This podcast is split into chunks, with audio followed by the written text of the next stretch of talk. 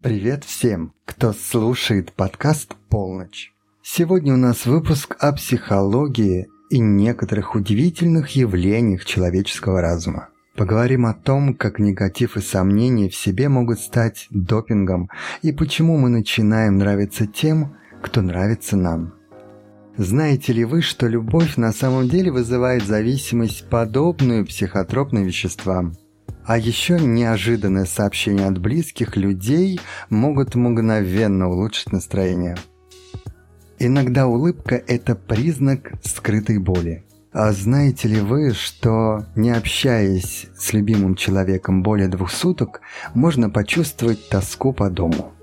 Эмоциональная боль запоминается гораздо сильнее физической и сильно влияет на наше поведение.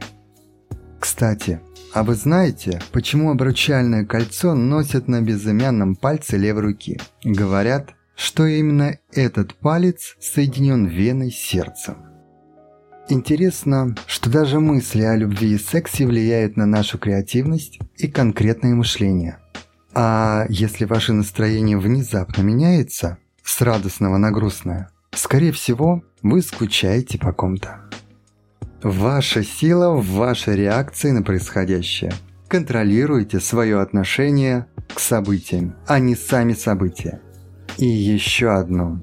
Остерегайтесь делиться своими самыми сокровенными страхами и слабостями, даже с близкими вам людьми.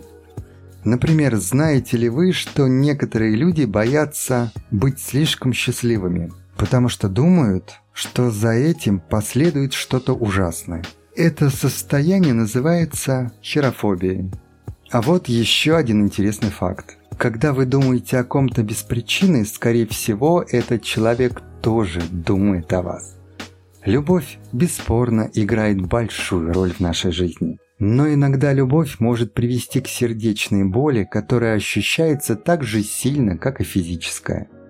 Интересное наблюдение.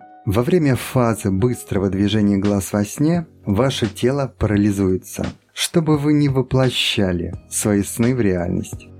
Как всегда, помните, что ваша реакция на события в вашей жизни определяет вашу силу. Управляя своими реакциями, вы контролируете свою жизнь.